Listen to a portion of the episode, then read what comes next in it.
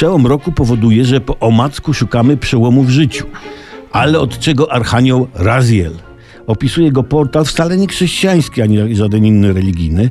Raziel wysyła ludziom sygnały, kiedy są na zakręcie. W sensie ludzie, nie sygnały, prawda? Sygnały za pomocą liczb Raziela 11, 22 i 33. Mało trochę jak na szóstkę w totka, ale nie wymagajmy odbytów duchowych za dużo.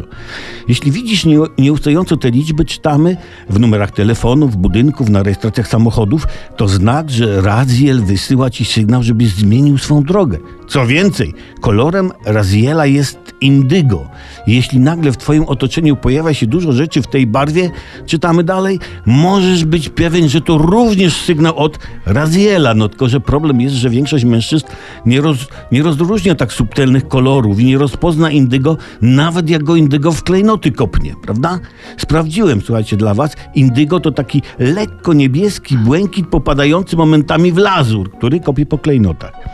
Skomplikowane te znaki od Raziera. Nie mógłby człowiekowi po prostu, nie wiem, napisać, co ma robić, choćby na ścianie, prawda?